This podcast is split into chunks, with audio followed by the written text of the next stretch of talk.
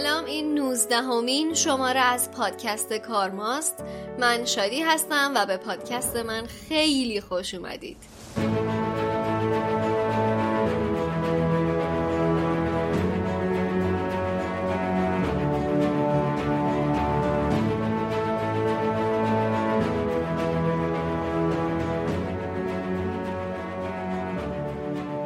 چطورین؟ چه خبر؟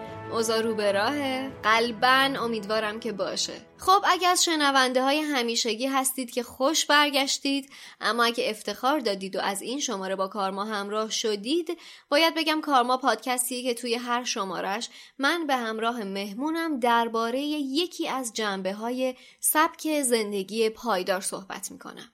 اگر دوست داشتید بدونید سبک زندگی پایدار چیه پیشنهاد می‌کنم شنیدن شماره های پیش کارما رو توی برنامهاتون بذارید. خب بعد از این مهمون نوازی بگم صحبت های خودمونی رو می‌ذاریم برای بخش آخر. چون من خیلی عجله دارم که بدون فوت وقت بریم سر وقت موضوع این شماره. همه چیز درباره سرطان پستان. سه ساله که هر اکتبر. من میگم دیگه امسال باید شماره مربوط به آگاهی رسانی درباره سرطان پستان رو بسازم. هر بارم اینقدر دست دست می‌کردم که نمی‌شد تا اینکه قرعه به نام امسال افتاد. دلیل پافشاری برای ساختشم این بود که یه محتوای کامل و همه جانبه که دست به دست کردنش و استفاده کردنش هم آسون باشه پیدا نمی‌کردم که بتونم هم خودم بهره ای که می‌خوام ازش رو ببرم هم هر کیو دیدم بتونم با خیال راحت بهش معرفی کنم و بگم برو این محتوا رو دنبال کن غمتم نباشه. یا بعد یه صفحه اینستاگرام یه highlight story ده تا مقاله یه لینک ویکیپدیا بهش می‌دادم که احتمال تا آخر دنبال کردنشم خب البته پایین بود. من دنبال یه محتوای شنیداری، یه گفتگوی راحت بودم که هر کسی در حال انجام هر کاری و با هر سطح سوادی بتونه بشنوه و اون آگاهی که ازش حرف می‌زنیم و به دست بیاره. اینم همینجا بگم سوء تفاهم نشه. چیزی که توی این شماره از کارما میشنوید تلاش من به زعم خودم و اصل ماجرا که دانش مهمونمه. خودتون بهتر می‌دونید که سطح علم هر روز داره گسترده تر و عمقش ساعت به ساعت داره بیشتر میشه. بنابراین به این شماره به عنوان گام اول آگاهی نگاه کنید و بعدا خودتون پی اطلاعات دقیق ترش رو طی مدت ها بگیرید. اما برای ساخت این شماره به خصوص باید مهمونی رو پیدا می کردم که علاقمند و مشتاق به گفتگو باشه خودش فعالیت های آگاهی رساننده خوبی انجام داده باشه مهمتر از همه متخصص باشه و دانش کامل، معتبر، موثق و به روزی داشته باشه. برای این کار از شما کمک گرفتم. توی صفحه اینستاگرام کارما ازتون خواستم که اگه شخصی رو با این مشخصات می‌شناسید به هم معرفی کنید. من یه مدت زیادی لیست گزینه هایی که شما معرفی کرده بودید و بررسی کردم و در نهایت بهترین کسی رو که می‌تونستم توی این شماره باهاش گفتگو کنم و پیدا کردم. خانم دکتر آزاده جولایی متخصص جراحی و فلوشیپ سرطان پستان. شرط میبندم شما هم بعد از شنیدن این گفتگو درباره این موضوع با من هم عقیده خواهید بود. خب بریم سر وقت چیزی که توی این شماره میشنوید. اول از همه یه آشنایی مختصری با خانم دکتر جولایی در مورد تحصیلات و تخصصشون پیدا می‌کنیم. میگم مختصر به این خاطر که تو نیمه دوم گفتگومون قرار مفصلا و پروپیمون در مورد فعالیت های خانم دکتر و تیمشون تو زمینه آگاهی رسانی درباره سرطان پستان بشنوید. بعد از این آشنایی میریم سر وقت موضوع اصلی یعنی همه چیز درباره سرطان پستان. ما گفتگو رو از نقطه آغاز شروع کردیم. اینکه سرطان چیه؟ سرطان پستان چیه و علت به وجود اومدنشون چیه؟ بعد از اون خانم دکتر ما رو در مورد وضعیت فراگیری این سرطان تو ایران و جهان آگاه کردن. در مورد نحوه تشخیص این سرطان در مورد نحوه تشخیص این سرطان حرف زدیم. از خود آزمایی و خود مراقبتی مفصلا صحبت کردیم و به جواب این سوال مهم پرداختیم که آیا سرطان پستان سرطان درمان شدنی هست یا نه. بعد از اون خانم دکتر جولایی از روش های درمان عوارضشون و احتمال خطر مرگ توی این سرطان گفتن.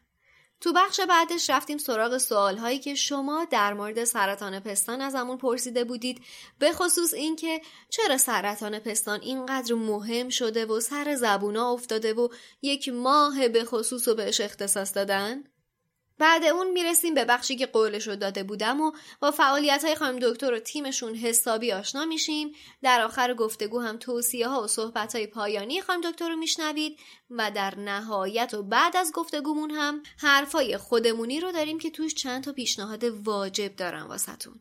پس لطفا تا آخر این شماره همراه من بمونید.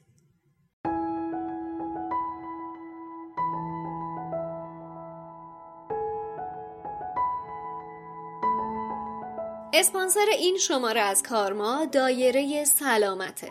دایره سلامت مجموعه برای خانم ها که به صورت تخصصی تو حوزه بیماری های پستان خصوصا سرطان پستان فعالیت می‌کنه. سرطان پستان شایع ترین سرطان زنان تو ایرانه. و هممون خوب می‌دونیم که تشخیص و اقدام به موقع بهترین راه برای کنترل و درمانشه. اما گاهی به هر علتی دسترسی به یه پزشک فوق تخصص بیماری های پستان کار دشواریه. مثل نبودن یه متخصص توی شهر کوچیک نشناختن یه متخصص حاضق پشت گوش انداختن مراجعه و نوبت دهی های طولانی مدت. اما هیچ کدوم این دلایل نباید مانعی برای از دست رفتن زمان و حفظ سلامتیمون بشه. دایره سلامت برامون یه بستر آنلاین برای ارتباط با پزشکان فوق تخصص بیماری های پستان فراهم کرده. از طریق وب اپلیکیشن دایره سلامت هر جای دنیا که باشید می‌تونید به صورت مستقیم و در کمترین زمان با فوق تخصصان بیماری های پستان در ارتباط باشید مشاوره بگیرید سونوگرافی، ماموگرافی و مدارک پزشکیتون رو باهاشون به اشتراک بذارید و اگر نیاز بود اقدام به موقع انجام بدید. علاوه بر این اگه تو زمینه سلامت روان احتیاج به کمک داشتید می‌تونید توی دایره سلامت با مشاورها و روان درمانگرها هم در تماس باشید و ازشون راهنمایی بگیرید. به غیر از مشاوره گرفتن از متخصصین توی تالار گفتگوی دایره سلامت امکان استفاده کردن از تجربیات و گفتگو با مراجعه کننده های قبلی هم وجود داره. اونجا هم می‌تونید از پرسش و پاسخ هایی که قبلا انجام شده استفاده کنید و هم اینکه پرسش تازه رو مطرح کنید یا خودتون جواب سوال یا تجربتون رو به اشتراک بذارید. شما می‌تونید با مراجعه به web application دایره سلامت تا آخر آبان با کد تخفیف کارما روی اولین مشاورتون سی درصد تخفیف بگیرید. دایره خط فاصله سلامت dot IR.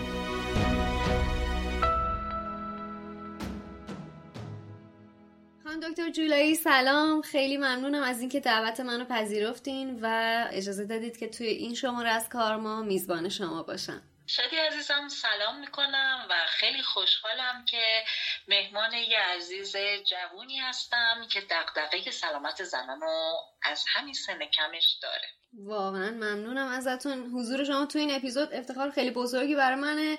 قطعا امیدوارم که شنونده هم بهره ای که هممون منتظرش هستیم و بتونن ببرن از این گفتگو.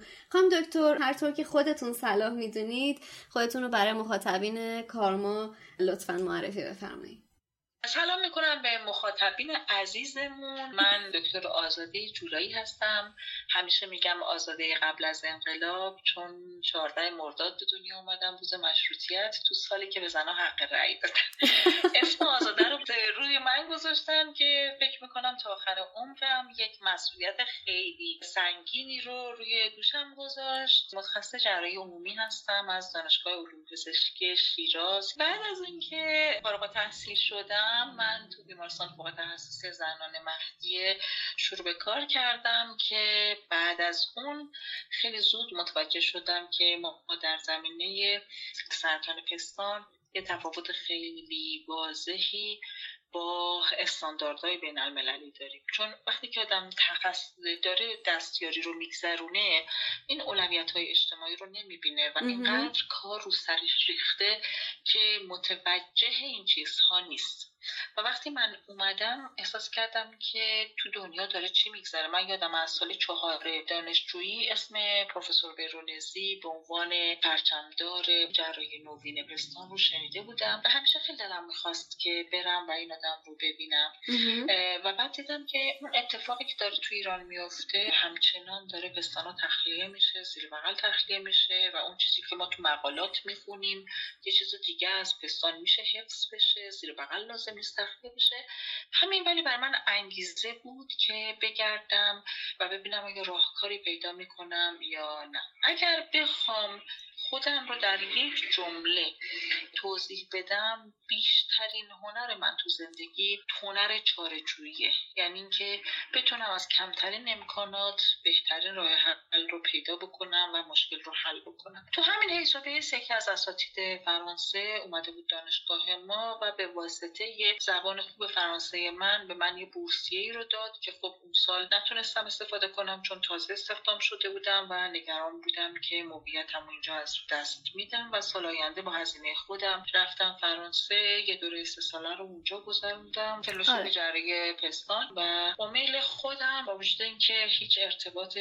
قوی دانشگاهی هم دیگه نداشتم برگشتم ایران و اولین کسی بودم که توی ایران این دوره رو به طور سیستماتیک گذرانده بود توی یک مرکز معتبر. اون رو که مادر سازی نکردن. اینا گفتن که ما همچین دوره رو نداریم. معمولا دوره هایی که فوق تخصصش وجود داره به عنوان فوق تخصص توی ایران ارزیابی میشه و دوره هایی که نداره به عنوان فلوشی در هر صورت مدرک من ارزیابی نشد به عنوان فلوشی ولی من سعی کردم تو همون زمینه کارم را انجام بدم و به عنوان هیئت علمی دانشگاه بهشتی هرچند که با یک تاخیر بعد از یک دو سال این اتفاق افتاد و دوباره توی بیمارستان فوق تخصصی زنان مهدیه شروع به کار کردم. همراه با دو تا دوست بسیار خوب و عزیزم خانم دکتر مشکان کلانتری که مسئولیت بخش رادیولوژی رو داشتند و خانم دکتر هانی ژام. ما اون سه تخصص اساسی برای واحد تخصصی پستان رو به کار گرفتیم و اولین واحد تخصصی پستان در کشور رو در سطح بیمارستان دانشگاهی برقرار کردیم و همچنین رفتیم جلو. آرزوی من وقتی که برمیگشتم این بود که اگر یه روزی استادم اومد ایران بخش من بخشی باشه که بتونم بهش معرفی کنم. و خیلی خوشحالم که الان سالها از اون وقت گذشته نزدیک 20 سال گذشته و الان می‌تونم بگم که بخش دانشگاهی من با افتخار این ظرفیت رو داره این پتانسیل رو داره و بخش اصلی کار من بخش دانشگاهی من یعنی انقدری که برای اون ارزش قائلم نه اینکه برای کار خصوصی ارزش قائل نیستم برای اونم ارزش قائلم ولی اون چیزی که تو بخش دانشگاهی هست یعنی شما به هر بیماری با هر توان مالی می‌تونی اون سرویس استاندارد رو ارائه بدی. اینه که برای من جذاب. و لبخندی که روی لب بیماران میاد بعد از اینکه با حداقل قیمت درمان استاندارد رو دریافت می‌کنن این برام خیلی خوشایند پس شما این مسیر رو از دانشجوی پزشکی بودن و تخصص جراحی شروع کردین و دغدغه مندیتون شما رو کشوند به سمت فرانسه برای گذروندن یه دوره سه ساله. فلوشیپ سرطان پستان یا جراحی پستان خانم دکتر؟ دوره فلوشیپ سرطان بود. ولی خب عمدتا کار ما سرطان پستان بود. بسیار خوب. بعدم که برگشتید و اینجا شروع کردید به ادامه فعالیتاتون. خب خانم دکتر اگه موافق باشین بریم بپردازیم به موضوع اپیزود امروزمون که هست در رابطه با آگاهی رسانی در مورد سرطان پستان. هدفمون اینه که هم دکتر بتونیم توی این گفتگو حدل امکان با استفاده از دانش شما بتونیم یه مرجعی رو درست بکنیم که به صورت خیلی ساده و روون و خودمونی هر کسی که خواست آشنایی داشته باشه با سرطان پستان بتونه راحت مراجعه بکنه و بشنوه و بتونه آگاهی مناسبی پیدا بکنه و بستری بشه برای دنبال آگاهی دقیق تر رفتن. خانم دکتر اول از من می‌خوام راجع به این صحبت بکنم. وقتی که کسی هنوز با این موضوع سرطان دست و پنجه نرم نکرده. خیلی احتمال داره که از این مفاهیم دور باشه. بیایید فکر بکنیم که از قدم اول شروع بکنیم. کسی که بهش خبر میدن که خب شما الان مبتلا هستید به سرطان. اصلا خواهم دکتر سرطان چیه؟ هر روز توی بدن ما سلول های بسیار زیادی از بین میرن و سلول های جدیدی جایگزینشون اما این رشد سلولی یه روند کنترلی داره که اجازه نمیده که نظم بدن به هم بخوره. هر موقع که این روند از بین بره یعنی ما یک رشد خارج از کنترل داشته باشیم مسئله سرطان ایجاد میشه یعنی سلول هایی که با سلول اولیه فرق دارن و می‌خوان جای همه چیز رو بگیرن. چرا جای همه چیز رو بگیرن؟ چون دیگه به جایگاه خودشون هم بسنده نمی‌کنن. دسترسی به خون و لنف پیدا می‌کنن تو بدن پخش میشن و میرن هر ارگانی رو که دلشون بخواد. انگار می‌خوان تو ترکیه خونه بخرن. برم سراغ مغز یا برم سراغ استخون یا برم سراغ ریه یا برم سراغ تخمدان یا برم سراغ کبد. هر سلولی یه تمایل داره که یه جایی رو انتخاب می‌کنه بعضیشون هم چندین جای مختلف رو انتخاب می‌کنن. پس وقتی رشد سلولی ما اون نظم و کنترلش رو از دست میده و قابلیت تهاجم پیدا می‌کنه ما با سرطان تهاجمی مواجه میشیم. درسته.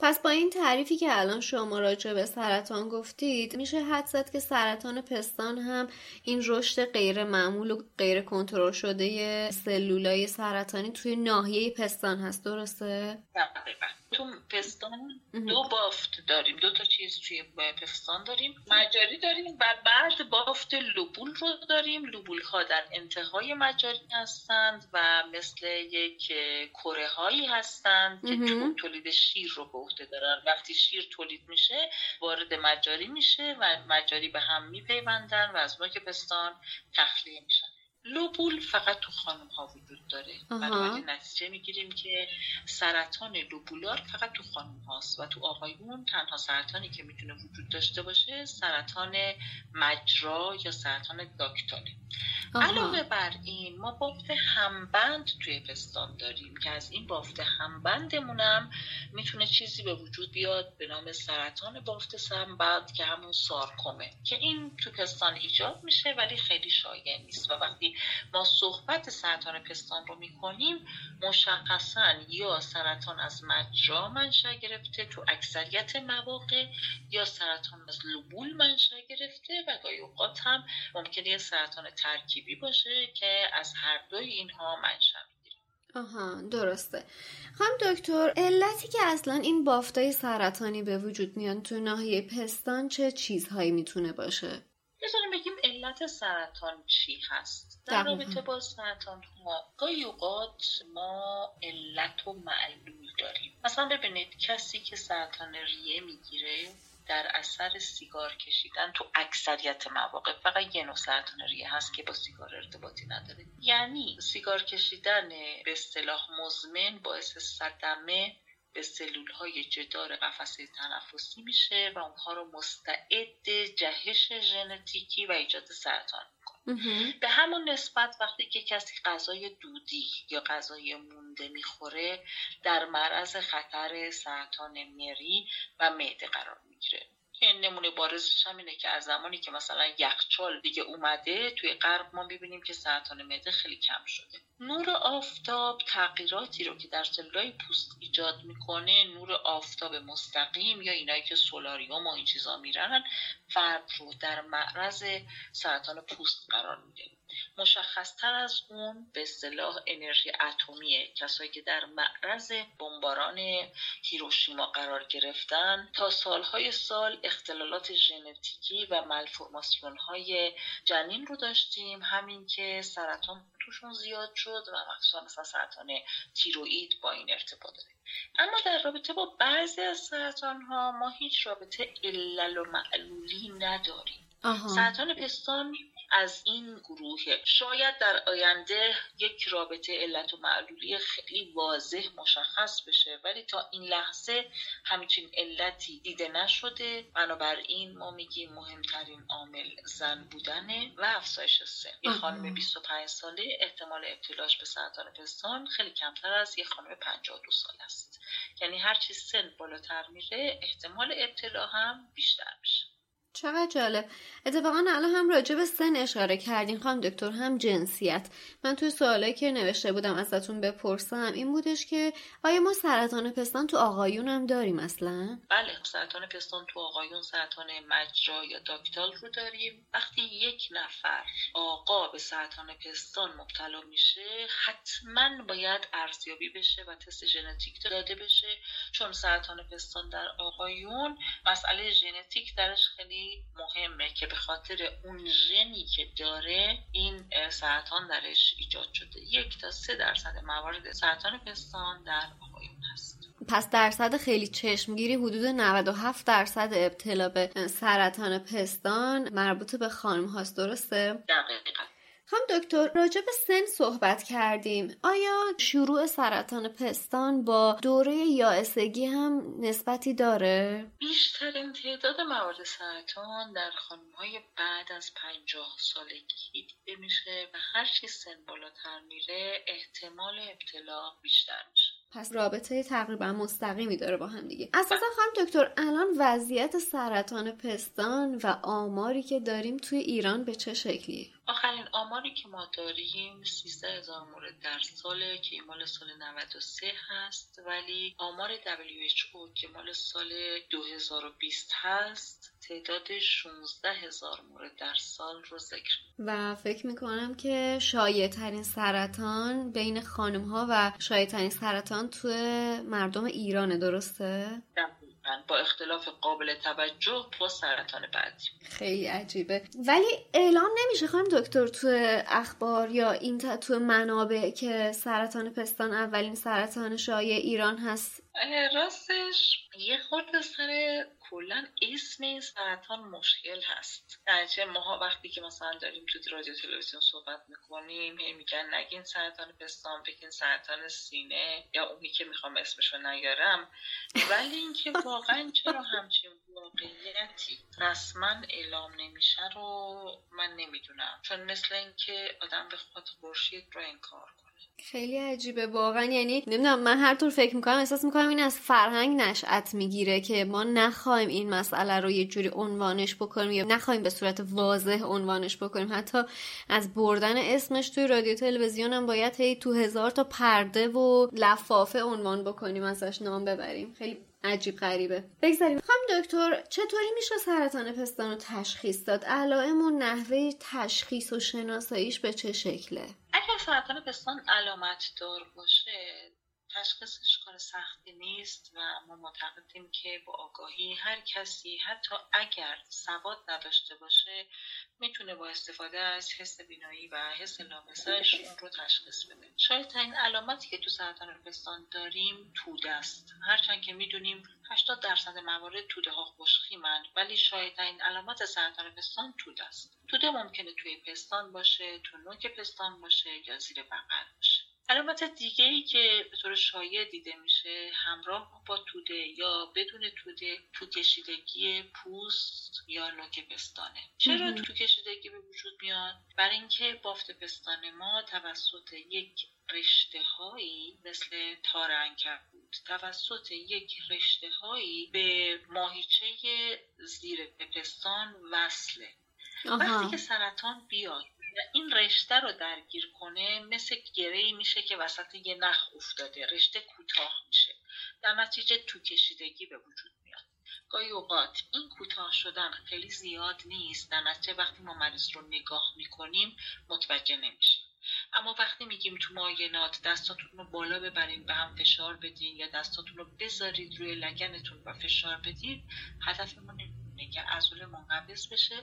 وقتی عضله منقبض بشه اگه این کوتاه شدگی به وجود اومده باشه حتما تو کشیدگی خودش رو نشون گاهی اوقات اگر توده رشد کنه و به پوست برسه ما زخم داریم. در حقیقت زخم پیشرفت توده و درگیری پوست روی اونه که می‌تونه توی پستان باشه نوک پستان باشه یا زیر بغل باشه. علامت دیگه این هستش که ما ظاهرا توده ای نمی‌بینیم زخم و اینا هم نمی‌بینیم ولی یه پستانی بزرگتر میشه یا متورم میشه و حالت رد پای لباسیر رو ما رو اون می‌بینیم میفته به خاطر ورمی که داره. تو مرحله بعدی حالت قرمزی هم پیش میاد که ما بهش میگیم حالت پوست پرتقال. این ورمی که ایجاد میشه به خاطر درگیری قدرت لنفاوی زیر بغل توسط سلولای سرطانیه در نتیجه لنف پستان نمیشه تخلیه بشه و پستان ورم می‌کنه. دیدین پامون می‌خوره به یه جایی دست یا پامون ورم می‌کنه؟ درسته. پستان ورم می‌کنه. اون پایانه های مویی که رو پستان وجود دارن اونها در حقیقت چسبیدن به لایه زیر. اونا نمی‌تونن ورم بکنن. در نتیجه انگار تو این پوست یه سری سوراخ سوراخ وجود داره. درست همون چیزی که ما تو لحافای قدیمی می‌بینیم و جای اون دوخته فرو رفته آره، پایین. آره. این حالت رو بهش میگیم پستان پوست پرتقالی. و حالت دیگه ای که می‌تونه ایجاد بشه اینه که نوک پستان زخم نمیشه ولی حالت پوست پوسته شدن پیدا می‌کنه که اگر این ادامه پیدا بکنه می‌تونه حاله رو هم درگیر بکنه. پستان پوست پرتقالی و پوست پوست شدن نوک پستان از اون مواردی هستن که کمتر شناخته میشه. گاهی اوقات مریض هم تو داره از این دکتر به اون دکتر میره و متاسفانه تشخیص براش داده نمیشه. علامت آخرمون هم ترشح هست. اهمیت داره از این نظر که ترشح پستان خیلی یافته شایعی هست و مریض با خودش فکر می‌کنه که خب این ترشح ممکنه چیز مهمی نباشه. یا گاهی اوقات به ترشحی رو که مهم نیست فکر می‌کنه یافته مهمیه و مراجعه می‌کنه. برای اینکه اطلاع رسانی درست بکنیم ما میگیم ترشحی که خود به خود باشه از یک طرف باشه و از یک مجرا باشه برای ما اهمیت داره باید بررسی بشه. رنگ ترشح اصلا مهم نیست. اگر این سه تا خصوصیت رو داشته باشه این ترشح باید بررسی بشه. اما ترشحی که با فشار باشه. با فشار چجوریه؟ خانم احساس سنگینی تو پستانش می‌کنه نوک پستانش رو فشار میده و ترشح میده. ترشحی که دو طرفه باشه یا از چند مجرا باشه یا ترشحی که در, در زمان فعالیت جنسی که بازم با فشار میاد هیچ نوع اهمیتی نداره. تقریبا تمام خانم هایی که یک بار حاملگی و شیردهی رو داشتن اگه نوک پستانشون رو فشار بدن ازش ترشح میاد. و اگه دقت بکنید الان دیگه سازمان بهداشت جهانی برای خودآزمایی پیشنهاد نمی‌کنه که نوک پستان هاتون رو فشار بدید. پس وقتی ترشح داریم نه نیازی هست که ازش کشت بگیریم نه آزمایش هورمونی بدیم نه مرتب سونوممو بکنیم. خیلی راحت باشه چیز خاصی نیست. ولی هر موقع ترشح خود به خود یک طرفه یک مجرا بود حتما به جراح پستان باید مراجعه کنیم. بسیار خوب. هم دکتر راجع به خود آزمایی الان اشاره کردین. خود آزمایی چقدر می‌تونه معتبر باشه یا اینکه چقدر می‌تونه کمک کننده باشه برای تشخیص به موقع؟ ببینید یه اشتباهی در رابطه با خود آزمایی میشه. از این نظر که بعضی ها فکر می‌کنن خودآزمایی روش تشخیص زودرس سرطان پستانه نه. خودآزمایی همچین توانی رو نداره. برای اینکه اگر در معاینه چیزی پیدا نکنیم به معنای این نیست که اون پستان سالمه. مثلا من تست PCR میدم. اگر PCR من مثبت باشه یعنی من مبتلا هستم و اگر مثبت نباشه به احتمال خیلی زیاد من مبتلا نیستم. بله. تست هپاتیت میدیم به همون جور. تست قند میدیم همین جور. مموگرافی می‌کنیم. اگر مموگرافی منفی باشه به احتمال خیلی زیاد فرد مبتلا به سرطان پستان نیست. البته هر تست قربالگری یه درصد خطایی داره. اما درصد خطای منفی کاذب معاینه خیلی بالاست. بنابراین معاینه تست قربالگری نیست. اما معاینه روشیه که اگر سرطان علامت دار باشه ما می‌تونیم زود تشخیصش بدیم. زیر چهل سال ما هیچ روش قربالگری نداریم. پس بی خودی افراد نرن سونوگرافی بکنن یا امارای بکنن. زیر چهل سال تنها راه کنترل سرطان پستان خود مراقبتیه. یعنی اینکه ماهیانه افراد خودشون رو معاینه بکنن. من اینجا می‌خوام به خودم اجازه بدم و بگم که اگر کسی خود مراقبتی رو درست انجام بده حتی لازم نیست. اون چیزی که ما میگیم از 20 سال به بالا هر سه سال یه بار و از 30 سال به بالا سال یک بار معاینه توسط پزشک بشه. اگر ما یک دو سه چهار الفبای علائم سرطان پستان رو آموزش بدیم این فرد داره سالی دوازده بار خودش خود رو معاینه می‌کنه. پس با اطمینان خیلی زیاد می‌تونه بگه چیزی تو پستانش هست یا نیست. پس اگر من بتونم با افزایش آگاهی آموزش بدم که فرد یه سری از کارا رو که می‌تونه خودش انجام بده و روش کنترل داشته باشم دیگه نیازی نیست که افراد هی بخوان مراجعه بکنن. خانم دکتر ما صحبتمون رو تا اونجایی پیش بردیم که گفتید اگر خود آزمایی هر ماه انجام بشه خیلی می‌تونه کمک کننده باشه. که من ازتون پرسیدم که آیا می‌تونیم توضیح داشته باشیم که خود آزمایی درست چطوری هست؟ به صورت صوتی می‌تونیم برامون توضیح بدین؟ بله حتما. ببینید ما برای خود آزمایی درست اول باید یه فضایی رو انتخاب بکنیم. معمولا ما میگیم خانم ها تو اتاق خوابشون یا تو حمام. جلو آینه بیستن. البته حرارت باید مناسب باشه که احساس سرما نکنن از کمر به بالا برهنه بشن. بعد خودشون رو نگاه بکنن. هر دو طرف رو از لحاظ تقارن و وجود توده یا زخم یا تو کشیدگی بررسی کنن. قسمت دوم دست هاست که یا بالا میره و هم فشرده میشه یا روی لگن قرار می‌گیره و فشار داده میشه تا عضله زیر سینه منقبض بشه. و اگه تو کشیدگی در حالت اولیه مشخص نشد تو این حالت بتونن کشفش کنن. یعنی تو مشاهده خیلی از چیزها مشخص میشه. قسمت بعد لمس در رابطه با لمسی خورده اشکال وجود داره. چون ما دو نوع لمس رو داریم. لمس زیر دوش و لمس در حالت خوابیده. ما توصیهمون لمس در حالت خوابیده است.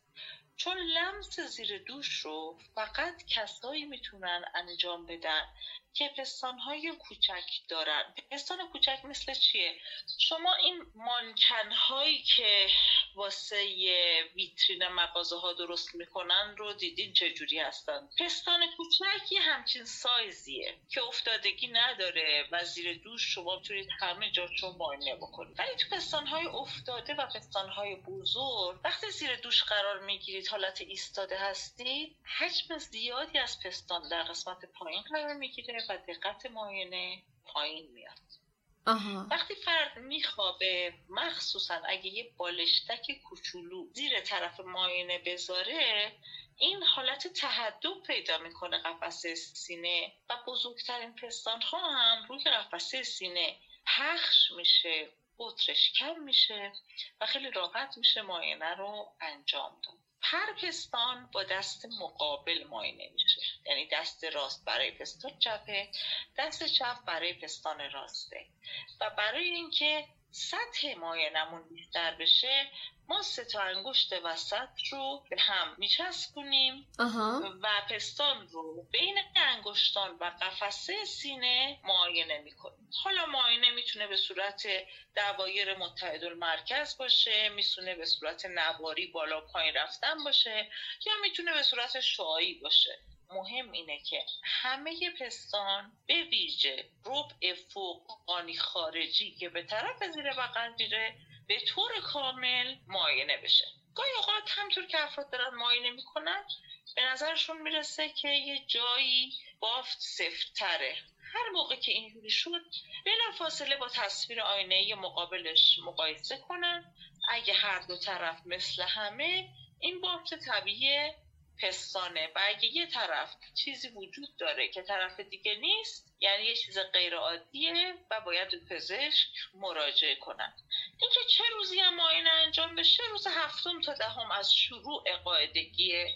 برای اینکه سطح هورمونا حداقل حجم پستانم حداقل راحتتر معاینه میشه. تو خانمای حامله شیرده یا اسه یا اونایی که جراحی کردن و رحم در بردن می‌تونن روز اول ماه رو برای معاینه انتخاب کنن.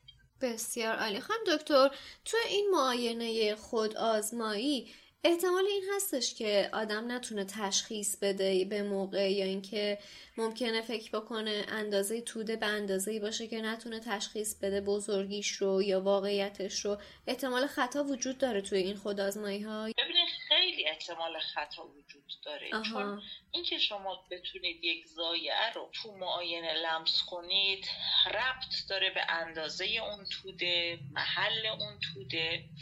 و اندازه پستان شما و اینکه توده چقدر سطحیه. توی پستان بزرگ و یه توده عمقی ممکن یه توده چهار سانتی هم شما نتونید لمس کنید. توی پستان کوچیک و یه توده سطحی ممکنه یه توده پنج میلیمتری هم بتونید لمس کنید برای همینه که ما میگیم معاینه روش قربالگری نیست اما در زایعات قابل لمس کمک می‌کنه که زودتر تشخیص داده بشه. درسته. خانم دکتر پس با این اوصاف امترین روش تشخیص یا قربالگری چه روشی هستش که آدم بتونه مطمئن بشه که آیا توده ای وجود داره یا نه؟ امترین روش قربالگری انجام مموگرافی در خانم های بالای چل ساله. ولی برای زیر چل سال هیچ روش قربالگری وجود نداره. و فقط با خود مراقبتی ما می‌تونیم موارد علامتدار رو تشخیص بدیم. بسیار خب پس با همه این اوصاف احتمال داره که مورد علامت نداری هم ما داشته باشیم و تشخیصش هم نشه به موقع انجام بشه درسته؟ دقیقا یعنی ما در زیر چل سال چون قربالگری نداریم همه سرطان هایی که تشخیص داده میشه سرطان های قابل لمسن. و هیچ جای دنیا روش قربالگری نداریم. یعنی روشی نداریم که تا قبل از اینکه سرطان علامت دار باشه تشخیصش بدیم. یه نکته که اینجا خیلی مهمه در مورد خانواده هایی که سالمند دارن. واقعا من می‌خوام از افراد خواهش کنم که حواسشون به سالمنداشون باشه. و اگر اینا رو حمام می‌برن دقت کنن یا خودشون براشون معاینات رو انجام بدن. چون خیلی از مواقع افراد سالمند اصلا از چشم دور میمونن. درسته. چقدر نکته خوبی بود چون که احتمال اینکه خودشون هم بتونن یاد بگیرن و خودآزمایی درستی رو داشته باشن کمتره. حتما لازمه که کسی که اطرافشون هست بتونه معاینه دقیق تری رو داشته باشه. و همطور که گفتین چون که ریسک ابتلاش از بالای 50 سال بیشتره بنابراین خب تحت نظر بودنشون اهمیت بیشتری پیدا می‌کنه. خب سوال بعدیم این هستش که خانم دکتر پس با این اوصاف برای افراد زیر چهل سال عملا تا زمانی که سرطان علامتی رو نشون نده قابل تشخیص نیستش درسته؟ دقیقا. ما بریم سونوگرافی هم بکنیم و اینا هیچ کمکی بهمون نمی‌کنه. آها درسته. بعد اینکه زمانی که بخواد علامت خودشون نشون بده یه وقت دیر نیست برای شروع درمان. مسلما وقتی علامت نداشته باشه یعنی هر چی توده کوچیکتر باشه احتمال درمانش بیشتره. ولی ببینید خب چاره ای نداریم. آره، در زیر چهل سال روش دیگه ای برای قربالگری وجود نداره. خب خانم دکتر در مورد خود آزمایی و خود مراقبتی صحبت کردیم و نحوه تشخیص دادن. یه سوال خیلی مهم، مهمی رو می‌خواستم ازتون بپرسم که اتفاقا مخاطبام ازمون پرسیده بودن. آیا سرطان پستان خانم دکتر سرطان درمان شدنی هست؟ دقیقا. سرطان پستان از دو جنبه ارزش سرمایه گذاری داره. یک شایع سرطان در جمعیت دو درمان قطعی داره. یعنی حتی ما موارد علامت دار هم که مراجعه می‌کنن اگر درمان استاندارد بگیرن درصد بسیار قابل توجهی کاملا بهبود پیدا می‌کنه. این خیلی خبر خوشحال کننده. چون فکر می‌کنم برای اغلب سرطان ها این احتمال کمتر باشه. ولی اینکه با این قطعیت شما می‌تونید بگید که درمان پذیره واقعا خبر خوشحال کننده ای هستش. واقعا خبر خوبیه. چون ببینید مثلا بعضی از سرطان ها هستن که ما هیچ وقت از هیچ مریضی قطع امید نمی کنیم چون تو پزشکی دو دو تا چهار تا نداریم. ولی واقعیت اون چیزی که آمارا به ما نشون میدن بعضی از سرطان ها هستن که درمان اونها تقریبا معجزه است. خب همه استیو جابز خالق اپل رو می‌شناسن. استیو جابز هم درآمد خیلی خوبی داشت هم امکانات خیلی خوب. ولی وقتی به سرطان لوزل معده مبتلا شد خودش می‌دونست که محکوم به مرگه و عملا هم بعد از سال فوت کرد. ولی سرطان پستان سرطانیه که حتی وقتی انتشار دوردستم میده. بستگی به اینکه این کجا باشه ممکنه مریض چندین سال با کیفیت خیلی خوب زندگی کنه. مثلا بیماران با انتشار استخوانی سالهای سال زنده میمونن و با تعادل با سرطانشون زندگی می‌کنن. خیلی مهمه که یه مادر سالهای بیشتری رو بالای سر بچهش باشه. صد درصد صد درصد واقعا. خب دکتر حالا که صحبت درمان شد بیایم و راجع به روش های درمان این سرطان صحبت بکنیم. چه روش های الان وجود داره برای درمان سرطان پستان؟ قبل از این بذاریم بگیم قبلا چی بوده الان چی شده. قبلا هر کارمومی که توده داشت به جراح مراجعه می‌کرد. و جراح برای تشخیص خانم می‌برد اتاق عمل.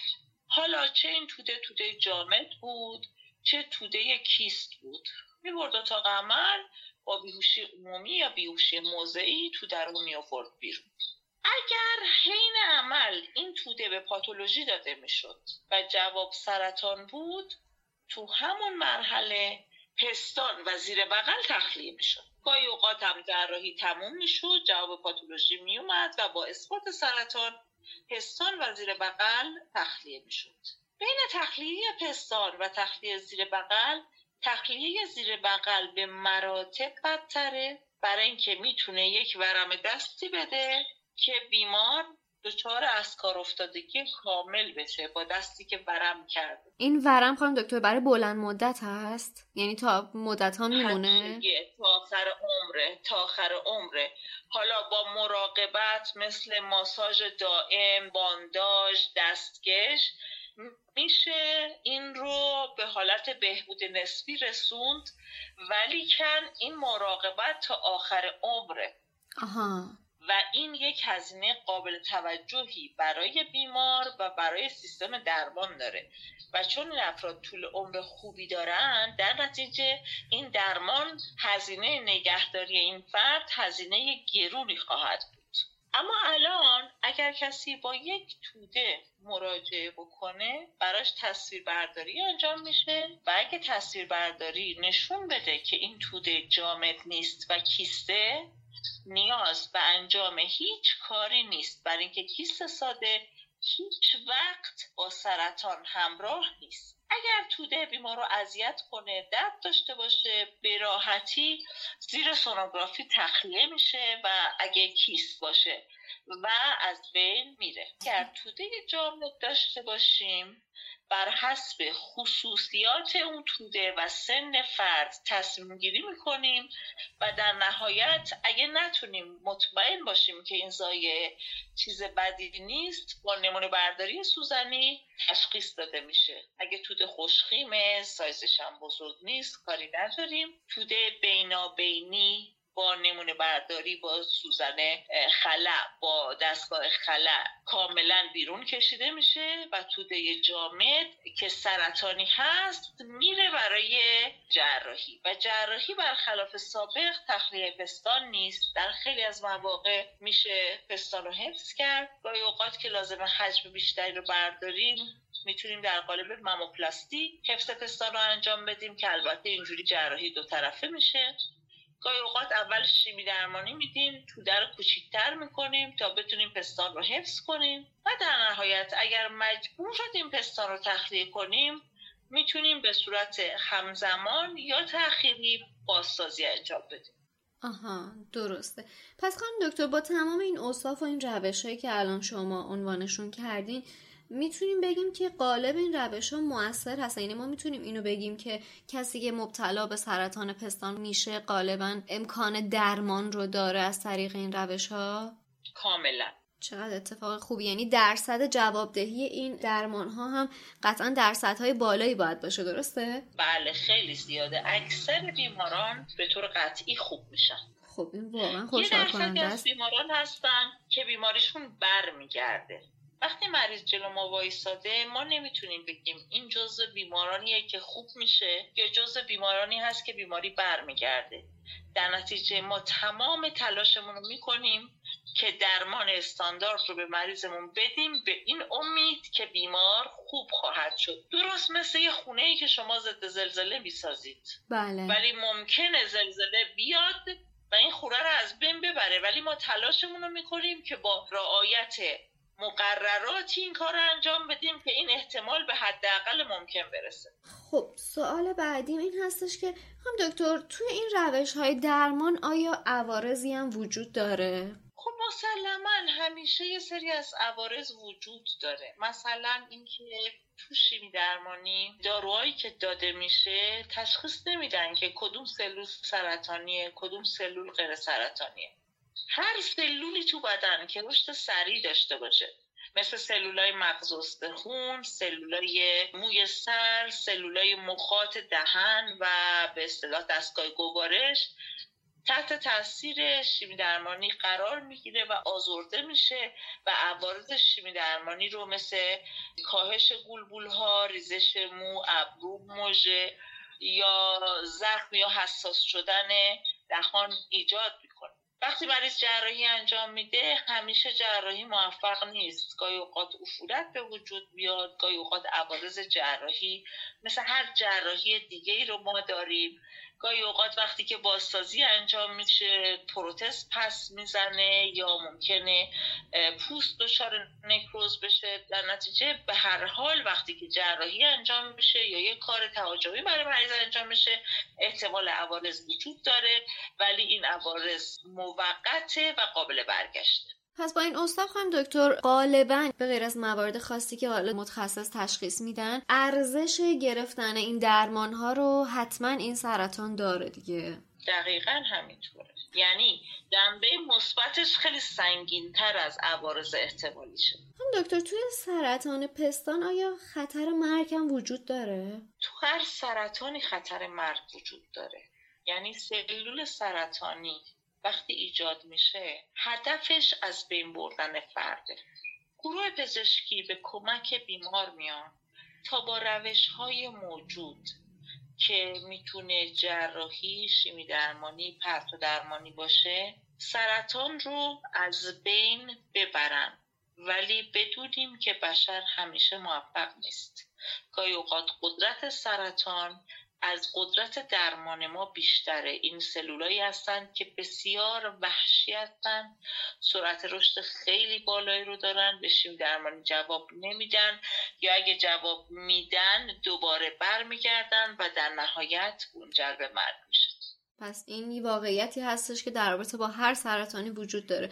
ولی با توجه به صحبت که تا الان کردیم من فکر می‌کنم نسبت به سرطان پستان خوشبین تریم احتمالا به خاطر اینکه درمان ها رو خوبتر و بهتر پاسخ میده. دقیقا. سرطان پستان جز سرطان هایی که خیلی خوب به درمان پاسخ میده و اون چیزی که اینو ثابت می‌کنه تعداد بیماران سرطانیه که سالم و فارغ از بیماری در دنیا وجود دارن. بیماران سرطان پستان اکثریت این موارد رو شامل میشن.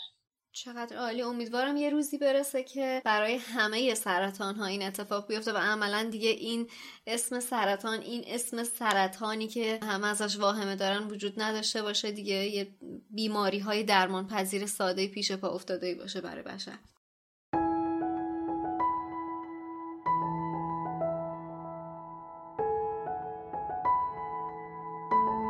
اسپانسر این شماره از کارما پرساست. پرسا اولین تولید کننده پدهای پارچه‌ای بانوانه. محصولی برای سلامت زنان و زمین. اگه شما هم مثل من دغدغه کم کردن حجم پسماند مخصوصا پسماندهای غیرقابل بازیافت و دارید حتما تا حالا توجهتون به مصرف پدهای یک بار مصرفتون جلب شده. محصولاتی غالبا سلولوزی و پلاستیکی که نه فقط تو مرحله پسماند شدن بلکه تو تمام مسیر تولیدشون کلی رده پای کربن به جا می‌ذارن. پرسا با تولید پدهای ای و قابل شستشو یه راه حل خیلی پایدار جلوی پامون گذاشته. اگه تا حالا از پدهای پارچه‌ای استفاده نکردید خیلی نگران اون چیزی که الان دارید بهش فکر می‌کنید نباشید. اولا که دیگه هیچ خبری از حساسیت های ناشی از تماس پوست و لایه پلاستیکی نیست. لایه روی پدها از پارچه های لطیف و نرمه که اجازه تنفس به پوست میده. لایه میانی پارچه حوله‌ایه که جاذبه خیلی خوبیه و در نهایت لایه های پارچه ضد آب مثل سپر از نفوذ رطوبت به بیرون محافظت می‌کنه. علاوه بر این شیارهایی که توی دوخت پد طراحی شده هم جذب رو خیلی بیشتر می‌کنه و هم به حالت گرفتن پد و راحت قرار گرفتنش کمک می‌کنه. زمان استفاده از هر پد هم متناسب با هر شخص به حد اکثر چهار ساعته. شما می‌تونید پدهای متنوعی رو هم از لحاظ سایز و هم از لحاظ طرح از پرسا تهیه کنید. برای استفاده معمولی و سایز متوسط از پدهای ماهانه برای مواقع خطرناک یا موقع خواب پد شبانه برای استفاده تو روزهای آخر دوره یا باقی روزهای ماه از پد کوچیک روزانه و برای خوشحالی دل خودتون می‌تونید از میون طرحهای شاد پارچه هاش پدهاتون رو انتخاب کنید. برای سفارش می‌تونید هم از طریق سایت و هم صفحه اینستاگرام باهاشون در تماس باشید. پرسا کمک کرده دوره ماهانمون رو پایدارتر و با وجدان آسوده تر بگذرونیم پرساپد.com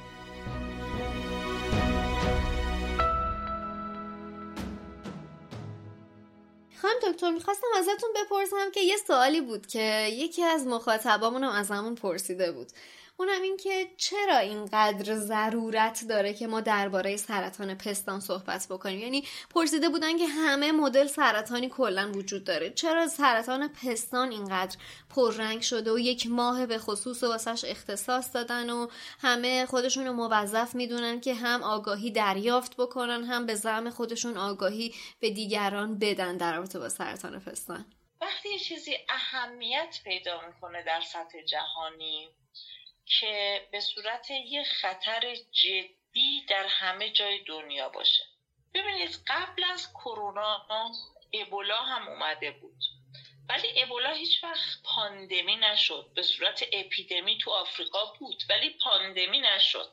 برای همینم راجع به ابولا اینقدری که راجع به کرونا صحبت می‌کنن کسی صحبت نمی‌کرد. درسته؟ بله. حالا به نظرتون سرطانی که شایع ترین سرطان تو جمعیت دنیاست حقش نیست که راجبش بیشتر صحبت بشه. مخصوصا که می‌دونیم که اگر زود تشخیص داده بشه و درمان بشه جون فرد نجات پیدا می‌کنه. صد درصد. همین الان تو صحبت شما دو تا دلیل مهم برای این سوال رو فکر می‌کنم شنونده هامون هم متوجه شده باشن. یکی اینکه شایع ترین سرطان تو کل دنیا و اینکه تقریبا میشه گفت سرطانی هستش که قابل درمان اگر به موقع تشخیص داده بشه. برای همین هستش که اینقدر حساسیت بیشتر برای آگاهی رسانی در رابطه باش بیشتره هم دکتر تو سوال بعدی می‌خوام ازتون بپرسم که آیا میشه به هر طریقی از ابتلا به این سرطان پیشگیری انجام داد یا اقدامی در این راستا انجام داد؟ خب مسئله اینه آیا پیشگیری وجود داره؟ خیر پیشگیری اولیه وجود نداره. پیشگیری اولیه یعنی کاری کنیم که مبتلا نشیم. ببینید اگر ما واکسن آبله بزنیم آبله نمی‌گیریم. اگر سیگار نکشیم احتمال اینکه سرطان ریه بگیریم خیلی کم میشه. اگه غذای دودی نخوریم احتمال سرطان معده خیلی کم میشه. اما هیچ رفتاری نیست که ما انجام بدیم و خطر ابتلا به سرطان پستان رو کاهش بدیم. تو کسانی که ژن ابتلا به سرطان پستان رو دارن که 5 تا 10 درصد جامعه این ژن رو دارن و طریق تشخیصش سابقه خانوادگیه. مثلا گفتیم اگه یه مرد تو خانواده سرطان پستان داشته باشه اگه تو خانواده سرطان پستان یا تخمدان وجود داشته باشه یه نفر سرطان تخمدان داشته باشه یا بیش از یه نفر سرطان پستان این خانواده ای که ما رو نگران می‌کنه و تقاضا می‌کنیم که براشون تست ژنتیک انجام بشه. تو کسی که تست ژنتیکش مثبت میشه مثل خانم آنجلینا جولی بهش پیشنهاد میشه که قبل از اینکه مبتلا بشه هم پستان ها رو برداره و هم تخمدان و لوله فالوپ رو در بیاره. با این کار احتمال ابتلا به سرطان پستان خیلی خیلی کم میشه اما بازم میگیم هیچ وقت به صفر نمی‌رسه. آها بسیار خوب. خانم دکتر سوالم اینه که توی سالهای اخیر توی حالا همین 36 سالی که به خصوص آگاهی رسانی و اقداماتی توی این زمینه بیشتر شده می‌خوام بدونم توی همین سالهای اخیرم میزان ابتلا به سرطان پستان هم بیشتر شده یا این میزان ابتلا یه نسبت متناسبی با رشد جمعیت داشته؟ یا حتی اگر که قبلا هم وجود داشته آماری ازش نداشتیم؟ ببینید سرطان ها در بزرگسالان متناسب با سنه هرچی سن جامعه بره بالا میزان شیوع سرطان میره بالا. کدوم جامعه سنش بالا میره؟ جامعه ای که از لحاظ وضعیت بهداشتی و وضعیت مالی ارتقا پیدا می‌کنه. مرگ و میره بیماری های عفونی توش کاهش پیدا می‌کنه و امید به زندگی توش افزایش پیدا می‌کنه. هرچی جمعیت سالمند شما بیشتر میشه خیلی طبیعیه که موارد سرطانتون از جمله سرطان پستانتون بالاتر بره بسیار خب پس با این اصاف دلیل ویژه ما نمی‌تونیم پیدا بکنیم که چرا ابتلا به سرطان ها بیشتر شده. صرفا به خاطر اینکه شرایط زندگی ها مهیا شده و به وجود اومدن سرطان یه بخشی از احتمالا فرایند طبیعی بدن هست. می‌تونیم بگیم که میزان ابتلا به سرطان بیشتر شده؟ دقیقا برای اینکه سرطان جزی از پروسه پیر شدن سلوله. هرچی سلولا پیرتر میشن احتمال انحراف از مسیر رشد طبیعیشون بیشتر میشه. شما می‌بینید که یخچالتون هم وقتی پیر میشه دیگه درست کار نمی‌کنه. احتمال خراب شدنش بیشتر میشه. درسته. متوجه شدم. خانم دکتر شما حرفای امیدوار کننده ای راجع به درمان سرطان پستان و کلا این بیماری بر ما زدید. با این اصاف می‌خوام جرات بکنم ازتون بپرسم که کسی که ابتلا به سرطان پستان داره می‌تونه بعدا باردار بشه و دوره شیردهی رو هم داشته باشه اگر منجر به تخلیه کامل پستانش نباشه؟ سوال خیلی قشنگی کردید. ببینید ما یه سری حقوق اولیه انسانی داریم. که حق هر کسیه که ازش بهره مند بشه. خب اول از همه حق حیاته و ما صحبتمون اینه که چون این بیماری در عین مهلک بودن قابلیت درمان داره بنابراین بهرهمندی و دسترسی داشتن به شرایط استاندارد تشخیص و درمان به عنوان حق حیات حق هر ایرانی هست که ازش بهرهمند بشه و هر فرد غیر ایرانی به صورت مهاجر یا پناهنده که زیر چتر نظام سلامت جمهوری اسلامی زندگی می‌کنم حق بهرهمندی از این رو داره. درسته. داشتن فرزند هم حق باروری یکی از حقوق پایه انسانیه که حق همه است حتی افراد مبتلا به سرطان. و تو چند دهه اخیر که به یمن وجود داروهای شیبی درمانی طول عمر بیماران سرطانی در کل بهبود پیدا کرده کلا یه مبحثی ایجاد شده به نام اونکو فرتیلیتی یعنی حفظ باروری در بیماران سرطانی. و تو کشور ما که درصد بیماران جوان زیاده یکی از چیزهایی که تو همون ابتدای تشخیص ما برای بیمار مطرح می‌کنیم اینه که آیا می‌خواد حفظ باروری براش انجام بشه یا نه. چون بعضی از بیماران مخصوصا بیمارانی که مثلا در حول سن چهل قرار دارن ممکنه با شیمی درمانی به طور کامل یائسه بشن و دیگه نتونن تخمک گذاری رو انجام بدن. در نتیجه ما کاری که می‌کنیم اینها رو ارجاع میدیم برای مشاوره حفظ باروری. اونجا بر حسب اینکه فرد مجرد باشه یا به اصطلاح متأهل باشه اقدام می‌کنن. اگر مجرد باشه براش تخمک فریز می‌کنن. اگه متحل باشه جنین فریز می‌کنن. و معمولا اگر شرایط بیمار خوب باشه حتی اگه سرطان سرطان وابسته به هورمون هم باشه بعد از دو سال ما می‌تونیم بهش اجازه بدیم. که باربر بشه. حالا این باربری می‌تونه طبیعی باشه؟ یعنی به محض اینکه بیمار داروهاشو قطع می‌کنه حامله بشه قاعدگی داشته باشه و حامله بشه می‌تونه طبیعی نباشه. یعنی اینکه یا ما براش تخمکش رو تحقیق بکنیم و آی انجام بدیم یا از اون تخمکی که داره یا اون جنینی که داره استفاده کنیم تو رحم خودش یا رحم اجاره حاملگی انجام بشه. البته که باعث خوشحالی هستش.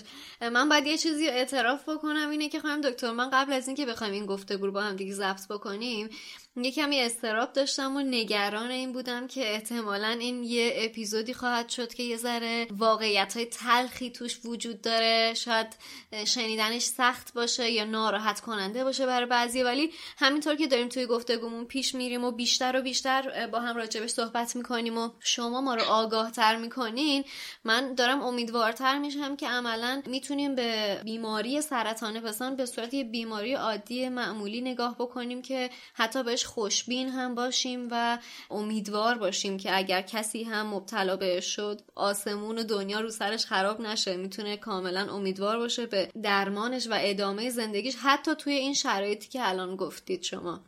دقیقا اینجوره و اصلا یکی از دلایلی که من از این رشته خیلی درگیرش شدم این امیدیه که توش هست. شما می‌دونید که شعار برای سرطان پستان عشق امیده. یعنی اینکه واقعا توی این عشق و امید وجود داره و قابل درمانش خستگی که تن آدم رو در می‌بره. بعضی از سرطان ها آدم لاش می‌کنه که به بیمار کمک کنه ولی این کمک ممکنه چند ماهشه خانواده هایی دارم که به اندازه سابقه کارم از سال 74 هم دیگه ارتباط داریم. متوجه میشید؟ این خیلی این خیلی خوشاینده که شما طولانی مدت یه فرد رو سالم و به دور از بیماری دارید. این واقعا جنبه مثبت این سرطانه که با آدم انگیزه بیشتری میده که وقت بذاره و برای مریضاش برای جون انسان ها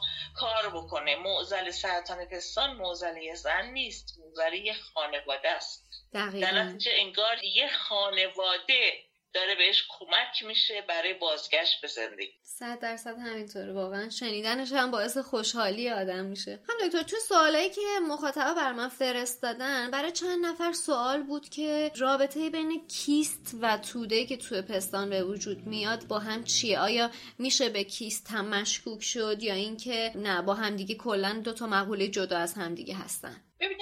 در طول دوره باربری یه خانم که از زمان شروع قاعدگی که معمولا بین 9 تا 11 سال شروع میشه تا یائسگی که اونم بین 50 تا 55 ساله ما هر ماه پستان رو تحت تاثیر هورمونای تخمدان قرار میدیم و با این کار با باعث رشد موقت پستان میشیم و این دوباره وقتی هورمونا سطحش میفته پایین فروکش می‌کنیم. تو این پروسه گاهی اوقات کیست ایجاد میشه. یعنی مسیر تخلیه یه چیز بسته میشه و یه کیسه آبی اونجا به وجود میاد که کیست با هست. کیست می‌تونه یه دونه باشه چند تا باشه یه طرفه باشه دو طرفه باشه. کیست ساده هیچ اهمیتی نداره هیچ خطر نداره ارتباطی با سرطان نداره و نهایتا اگر بیمار رو اذیت کرد میشه به طور کامل با سوزن تخلیهش کرد و به هیچ وجه لازم نیست که اون مایه برای پاتولوژی فرستاده بشه چون صد درصد مایه غیر سرطانیه معدود کیست هایی هستن که تو جدارشون توده جامد وجود داره. ما به اینا میگیم کیست های مشکوک می‌تونن با سرطان همراه باشن و این کیست ها باید تحت نمونه برداری قرار بگیرن و معمولا برای نمونه برداری این کیست ها ما از نمونه برداری با خلع یا وکیوم استفاده می‌کنیم که کل کیست و اون قسمت جامد خارج میشه و میفرستیم پاتولوژی که مطمئن باشیم چیز بدی نیست. بسیار عالی. خب راجع کیست و تو دم تکلیفمون مشخص شد. هم دکتر اخیرا من یه خبری رو همین چند روز پیش خوندم. البته شما بهتر می‌دونید. درباره این بودش که احتمالا واکسنی برای پیشگیری از ابتلا به سرطان پستان داره آماده میشه. این خبر رو شما هم شنیدید؟ خبرش رو شنیدم ولی هنوز ما چیزی در این رابطه به صورت استاندارد نداریم. در نتیجه فعلا می‌تونیم بگیم هنوز روشی برای پیشگیری نداریم. خب هم دکتر توی این زمینه شما فعالیت دانشگاهی بسیار گسترده دارید و علاوه بر اون یه سری فعالیت های اجتماعی هم دارید توی زمینه آگاهی رسانی در رابطه با سرطان پستان. خیلی ممنون میشم ازتون. اگر راجع به این فعالیت برای شنونده هامون یه توضیح بدید لطفاً. تو هر زمینه من فکر می‌کنم که اگر آدم دیدی به اطراف داشته باشه می‌تونه خیلی کمکش بکنه. WHO میگه جهانی فکر کنیم منطقه عمل بکنیم اون چیزی که من تو دوره خارج از کشور دیدم اول از همه آرامش بود. به عنوان دستیار جراحی اون چیزی رو که ما آموزش دیده بودیم استرس داشتن بود. داد و بیداد کردن بود. ولی اون چیزی که توی فرانسه من آموزش دیدم اینه که همه کارها با آرامش می‌تونه پیش بره. قسمت دوم مسئله سازمان های مردم نهادی بود که حامی بیماران سرطان پستان و به طبع اون بخش های اونکولوژی بودن. و واقعا دلم می‌خواست که بتونیم همچین امکانی رو توی ایران ایجاد بکنیم. اما متفاوت با اون چیزی که به عنوان خیریه هست. چون وقتی صحبت خیریه میشه تو ایران همیشه یه مرکزیه که داره پول میده کمک می‌کنه. اما اون چیزی که ما دنبالش بودیم در حقیقت یه سازمانی بود به عنوان اینکه اطلاع رسانی بکنه آگاهی بده و حقوق بیمار سرطان پستان رو دنبالش باشه که این حقوق فراهم بشه. بنابراین سال 1384 بود که با کمک سه تا از دوستان بسیار عزیزم سرکار خانم دکتر مریم کدیور که متخصص پاتولوژی هستند و بعدا هم دوره پاتولوژی پستان و زنان رو توی ایتالیا و آمریکا دوره دیدن. سرکار خانم دکتر سودابه جولایی که خواهر من هستند و فلوشیپ حقوق بیمار رو دارن و خانم مریم احمدی که روانشناس هستن و سالها که مؤسسه مادران امروز رو دارن. ما مؤسسه سرطان پستان تهران رو به اصطلاح راه اندازی کردیم و همون سال سالی بود که ما تونستیم اولین کنگره بین المللی سرطان پستان رو توی ایران تو دانشگاه شهید بهشتی برگزار کنیم. این کنگره واقعا سرآغازی بود برای افزایش آگاهی در زمینه نگرش جدید در تشخیص و درمان سرطان پستان و کار دومی که ما انجام دادیم این بود که به کمک سری از دوستان از جمله خانم دکتر کلانتری ما آمدیم شرکتی رو ثبت کردیم و یک مرکز رادیولوژی رو مجاور مطبم رو اندازی کردم که مطابق استانداردهای بین المللی باشه اما با بیمه کار بکنه. اساس تاسیس همچین مرکزی اهمیت دادن به کار گروهی چند تخصصی و به ویژه همکاران رادیولوژیست بود. چون یکی از تحولات تو تشخیص و درمان سرطان پستان این هستش که کار فردی جراح که قبلا جراح خودش بیمار رو می‌دید و می‌رفت پستان رو برمیداشت و زیر بغل رو تخلیه می‌کرد. تبدیل به یک کار گروهی شده و توی این کار گروهی زایات غیرقابل لمس. قدرت لنفاوی زیر بغل از هیته کار جراح خارجه. برای اینکه اینا رو جراح لمس نمی‌کنه. و فقط نمونه برداری از طریق رادیولوژیست قابل انجامه. و این مرکز فقط به خاطر همین بود. این اون چیزیه که تو کشور ما باید جا بیفته و من خوشحالم از اینکه به هر حال این مرکز زده شد. بلافاصله بعد از اون سال ما اومدیم دنبال سیستم حمایتی برای بیماران افتادیم که چطوری میشه این کار رو انجام داد. دی ماه 90 رادیولوژی ما راه اندازی شد. ما سال 93 اولین همایش نیازمندی های بیماران سرطان پستان رو داشتیم که با کمک شهرداری توی فرهنگسرای اندیشه برگزار شد. همون جایی پرسشنامه رو با 400 نفر پر کردیم تا بفهمیم بیشترین مشکل بیمارا چی هست. این برنامه ها به صورت سالیانه ادامه پیدا کرد و بعد ما اومدیم یه سیستم حمایت بیماران سرطان پستان رو با استفاده از بهبود یافته ها راه اندازی کردیم چون بدنه مؤسسه سرطان پستان تهران بهبود یافته ها و خانوادهشون هستن. یکی از مشکلاتی که ما با بیمارا داشتیم تو ابتدای اعلام خبر بد ابتلا به سرطان مسئله کمک به اونها در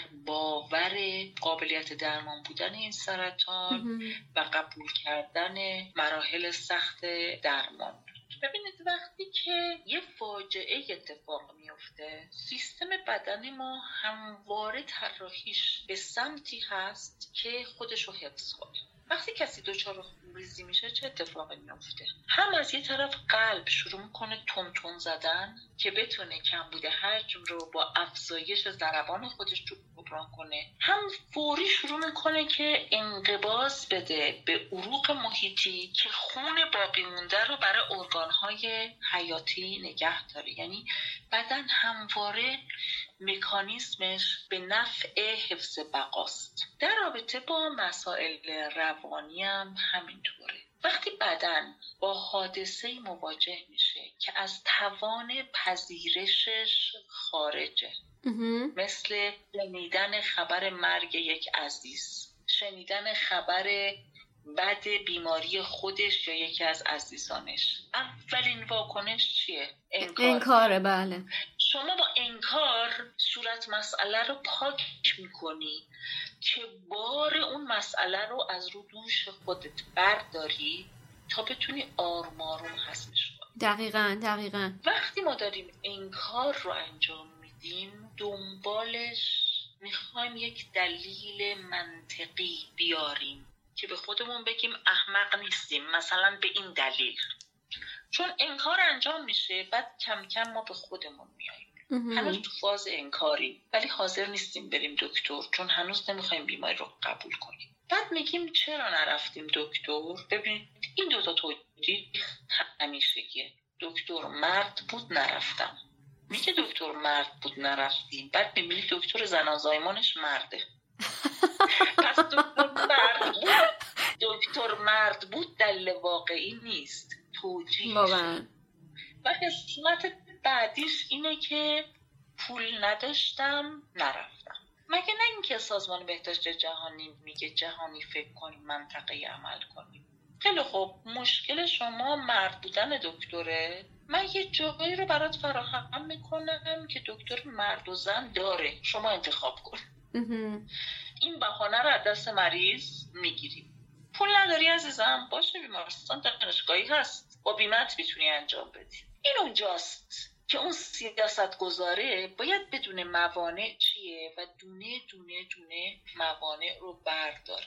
در حقیقت مؤسسه سرطان پستان تهران اگر بخواد خودش رو توی یه جمله توصیف بکنه این هست که ارزیابی موانع موجود در راه تشخیص و درمان استاندارد سرطان پستان در ایران و پیدا کردن راهکاری بومی متناسب با فرهنگ قومی مذهبی و ملی تو کشور.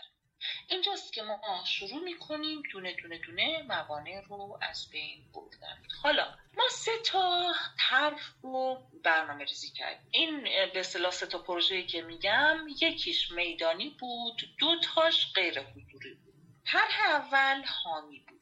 پروژه حامی حضور بهبودی افتاد تو اتاق شیمی درمانی بود تو بیمارستان مهدیه اینا با یه شال صورتی و پاپیونی که سمبل حمایت هست.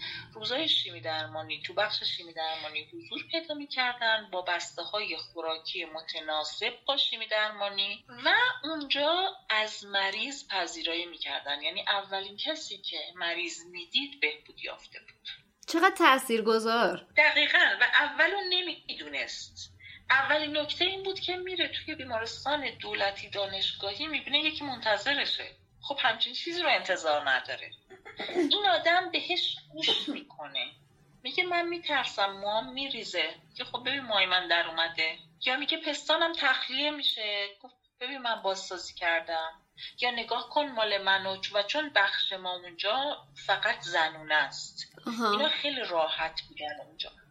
و بعد دیگه ابتکاراتی که خود اینا داشتن با هم دیگه بافتنی میبافتن. بعد یه نفر بود میومد به اینا میلو بافتنی می‌داد. رو براشون میفروخت پولش رو برمیگردون به خودشون. یا با هم دیگه آواز میخوندن یا با... یعنی کارهای مختلفی بود که اینا انجام می‌دادن.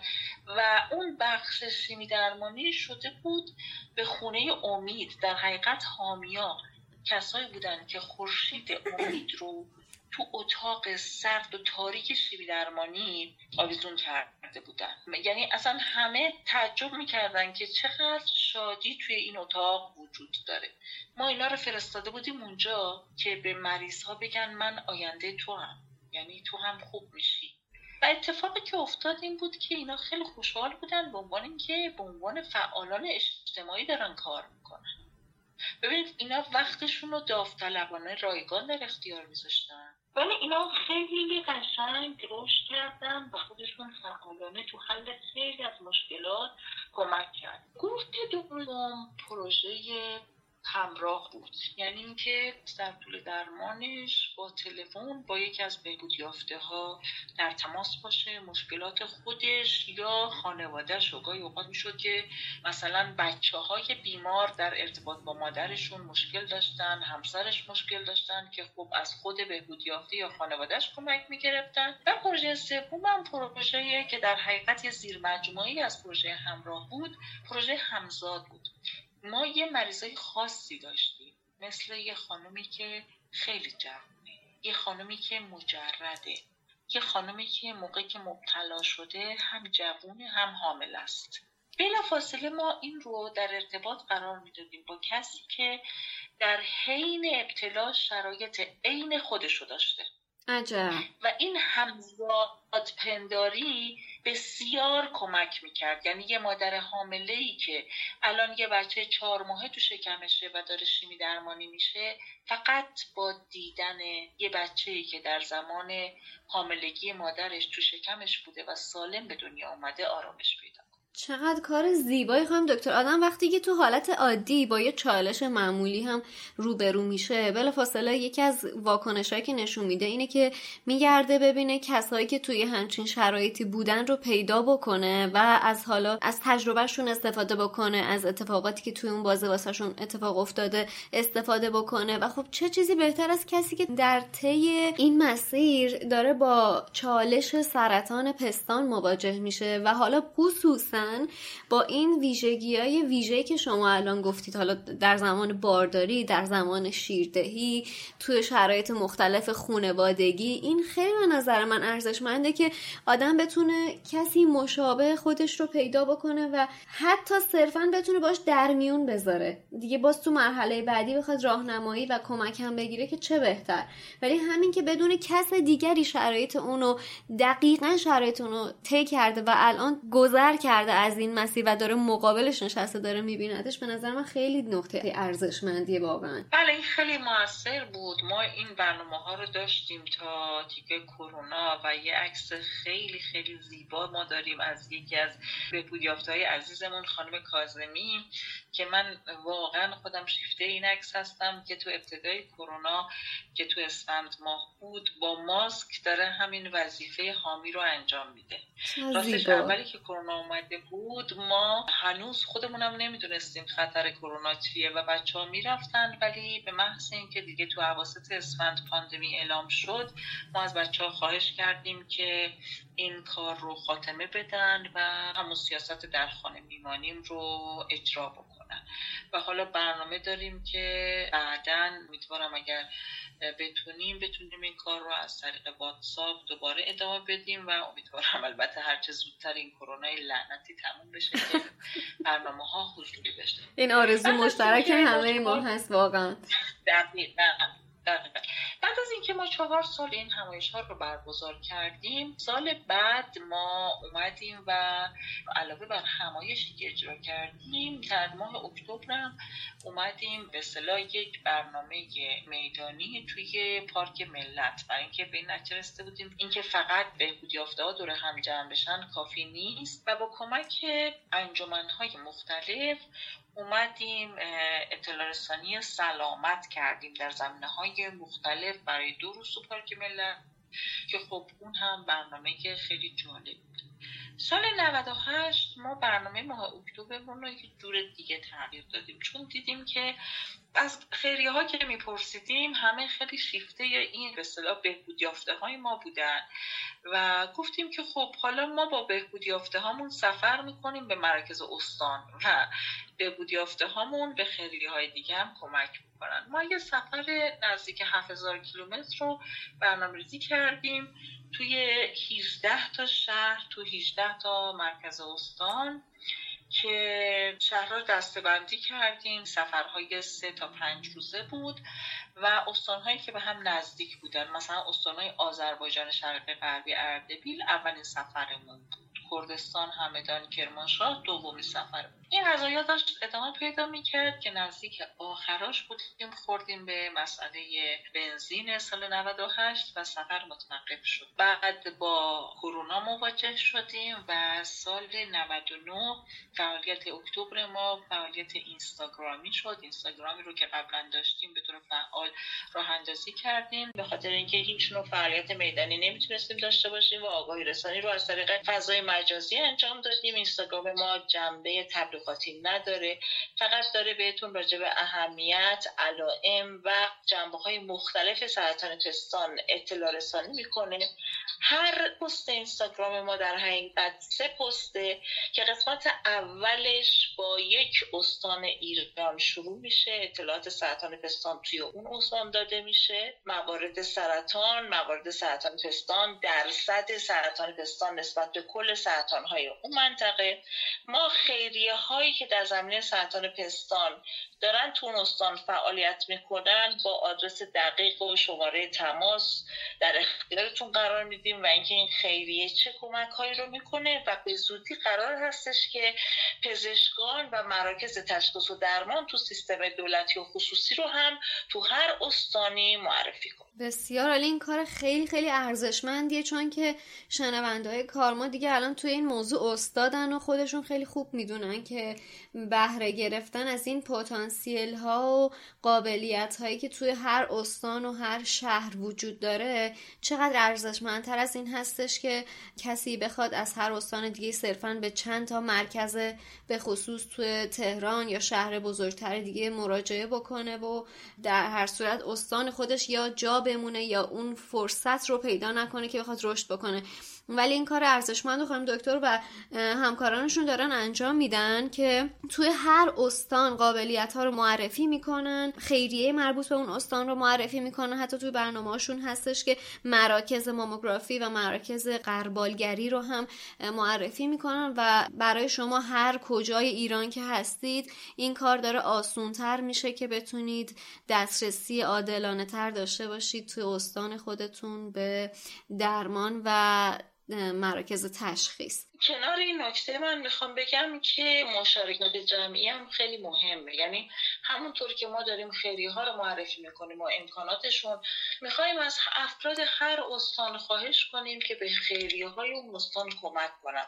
ما الان تو زنجان خیریه مهرانه اولین مرکز جامعه سرطانش رو که بسیار پیشرفته هم هست رو اندازی کرده که هزینه تشخیص و درمان و اسکان رو رایگان کرده. ارومیه خیریه امید این کار رو انجام داده و خب به تعداد زیادی از بیماران داره خدمات ارائه می‌کنه. همین اخیرا تو دسفول مرکز خیریه راه اندازی شده در نتیجه در عین که مردم می‌تونن از اینا خدمات بگیرن در عین نمیادشون باشه که به این خیریه ها کمک کنن. خیلی از مواقع ما داریم هزینه های اضافی پرداخت می‌کنیم. به جای هزینه های فرمایشی می‌تونید این هزینه ها رو به خیریه هاتون کمک بکنید.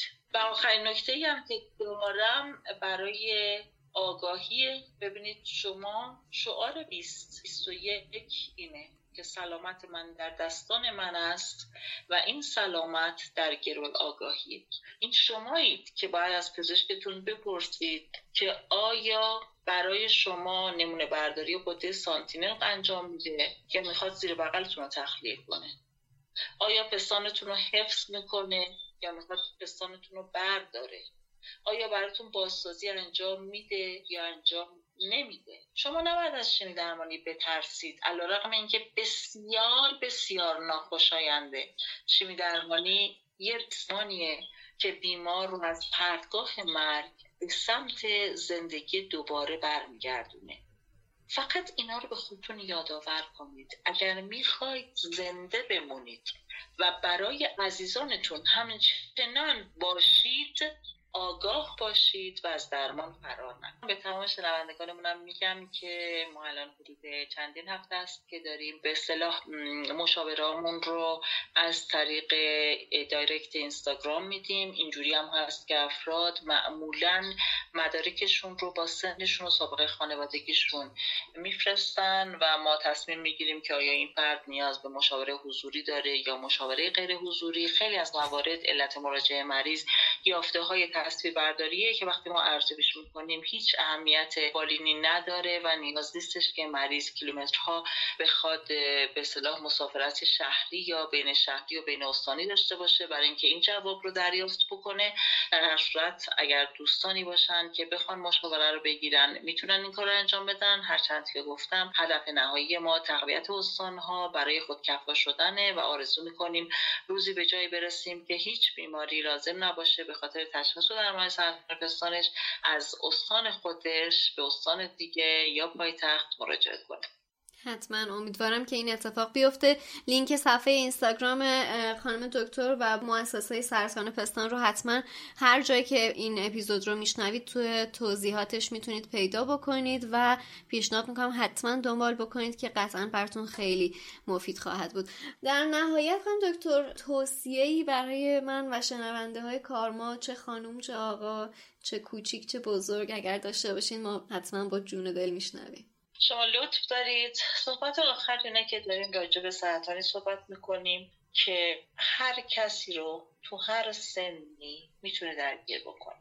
اونو جدی بگیریم چون هر کدوم از مایی که از من صحبت کننده تا شما شنونده ممکنه بیمار بعدی باشیم جلوی این سرطان رو نمی‌تونیم بگیریم اما با آگاهیمون می‌تونیم اگر مبتلا شدیم اون رو به موقع تشخیص بدیم و با این کار باعث بشیم که عوارض درمانمون به حداقل برسه و امید به زندگیمون بعد از ابتلا به حد اکثر ممکن در بیاد. همه باید خود مراقبتی رو انجام بدن علائم رو بدونن و ماهیان خودشون رو معاینه کنن. در صورت بروز ساده ترین علامت کوچکترین علامت به پزشک جراح مراجعه کنن علامت رو تفسیر نکنن و از چل سالگی توی مرکز معتبر تشخیص سرطان پستان تحت مموگرافی دیجیتال قرار بگیرن. که کیفیت تشخیصش بالاتره. مرسی خانم دکتر واقعا چقدر گفتگوی امروز برای من سودمند بود و قطعا مطمئنم که برای مخاطب های کارما هم همینطور خواهد بود. یک دنیا از شما ممنونم که دعوت منو قبول کردید و افتخار دادید که توی کارما میزبانتون باشم. هر چی که ما صحبتمون بیشتر پیش رفت من مطمئنتر شدم که شما بهترین گزینه بودید که می‌تونستم در رابطه با این موضوع باش توی این اپیزود صحبت بکنم. واقعا من همینجا به شنونده های کارما هم میگم که خانم دکتر در طول این یک هفته که ما با هم دیگه می‌خواستیم قرار بزنیم فوق العاده سرشون شلوغ بود و مشغول همین فعالیت های مثبتشون و کارهای روزانهشون بودن. بر همین به سختی ما تونستیم. این اپیزود رو ساعت 11 و شب الان داریم ضبط می‌کنیم و من واقعا از طرف خودم یه دنیا ازتون تشکر می‌کنم که علیرغم تمام این مشغله و این خستگی ها این انرژی رو گذاشتید و این شوقی که خودتون دارید توی این زمینه آگاهی رسانی بیشتر و همراه من شدید. توی این اپیزود خانم دکتر واقعا بازم ازتون تشکر می‌کنم. من از شما تشکر می‌کنم و شب خوبی داشته باشید. مرسی. خسته نباشید. تا بعد.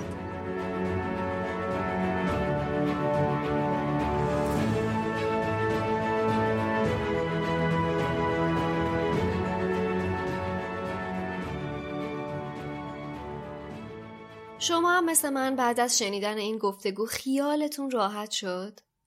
شنیدین میگن ریشه ترس از ندونستنه؟ مثلا میگن آدما واسه این از تاریکی میترسن که نمی‌تونن ببینن دقیقا چه اتفاقی اونجا ممکنه بیفته.